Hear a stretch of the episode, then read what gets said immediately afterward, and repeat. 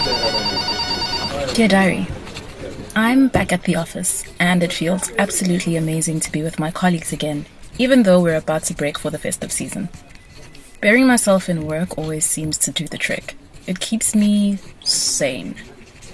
I was chatting to my friends last night, and they came up with suggestions and ways to make it easier for me to tell the husband the truth. The one suggestion that makes the most sense is to speak to someone from my family. My grand's youngest sister from Newcastle is the only person I can think of who would be able to help me. She's calm and discreet, and she gives the best advice. The last thing I want is for my family to be totally unprepared and shocked by the news.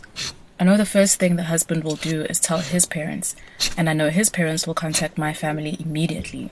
I'm seeing everyone on Christmas Day at the family homestead in rural KZN. When I get a chance, I'll pull Gran aside and then I'll spill the beans.